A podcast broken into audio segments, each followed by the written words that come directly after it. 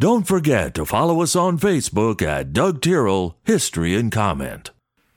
Hello, friends. I'm Doug Terrell. This is History and Comment for Friday, the 11th day of November, 2022. In the year 1620, the Mayflower was sitting just off the coast of Cape Cod, far north of their intended destination of Virginia. The pilgrims and the strangers or non pilgrims that had come along for the ride and adventure draft and sign the first document of European government on the North American continent. Known as the Mayflower Compact, the document is rather simple and does not detail any specifics, but allows that the group can make laws for a civil government and the signers will submit to those laws. Maybe the most interesting phrase might be the stated purpose of the endeavor quote, having undertaken for the glory of God and the advancement of the Christian faith and the honor of our King and country, a voyage to plant the first colony in the northern parts of Virginia. End quote. The chrysanthemum flower is introduced to England in 1790.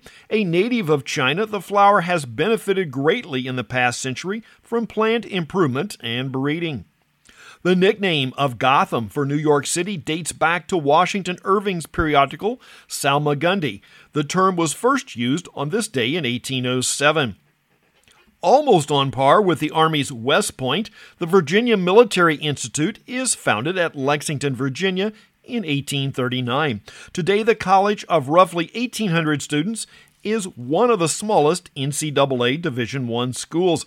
Students are required to participate in the ROTC program, but they are not required to enter the military after graduation.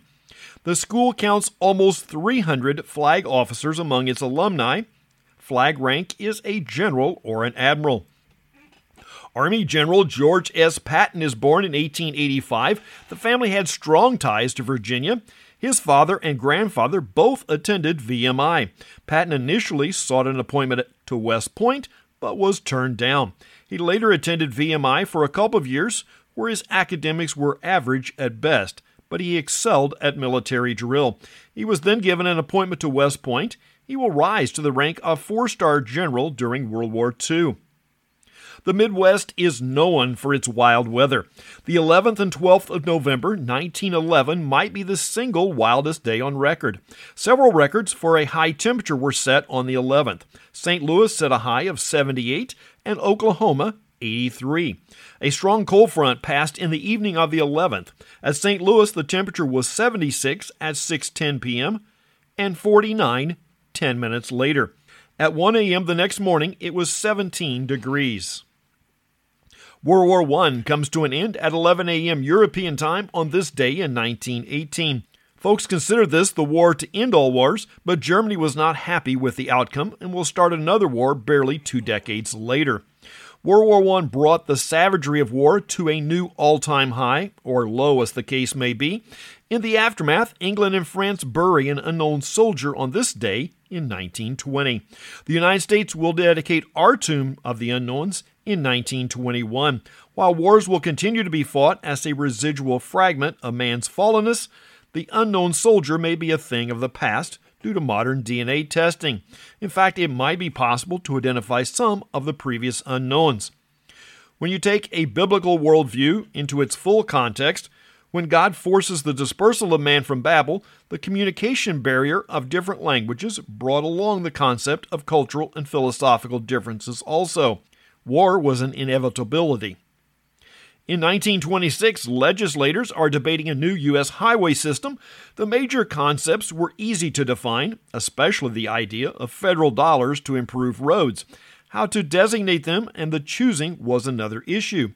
Some parties wanted a dense network of regional roads, while others wanted major long distance roads in the system, leaving the shorter routes to the states.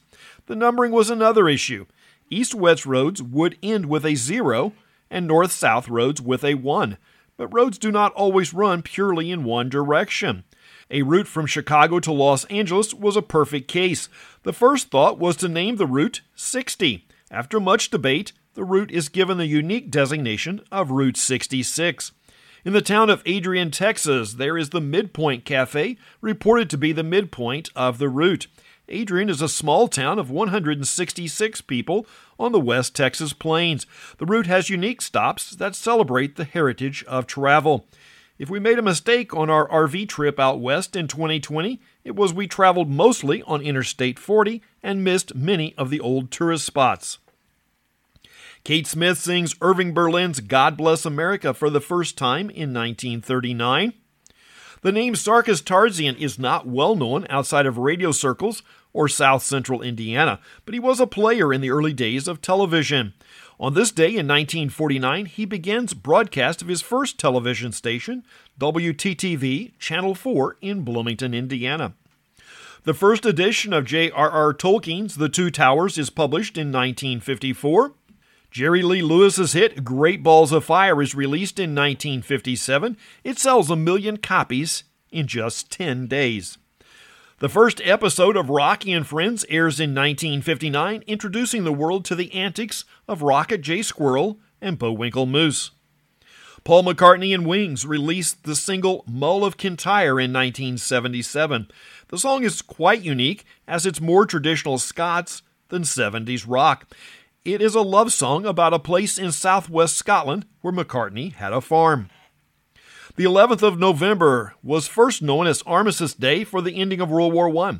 Actually, November was a ceasefire agreement. The actual peace treaty will not be signed until the following June. President Wilson proclaimed the day in 1919. Congress will make it an official holiday in 1938. After World War II and the Korean War, Congress amended the 38 Act to change the name to Veterans Day. The day is to remember veterans of all wars. Of the patriotic holidays, it stands alone to mark the service of war veterans and remember their personal sacrifice. Armed Forces Day in June is to respect the military and current members. That's history and comment for the 11th day of November. I'm Doug Terrell. Now go do something worth remembering.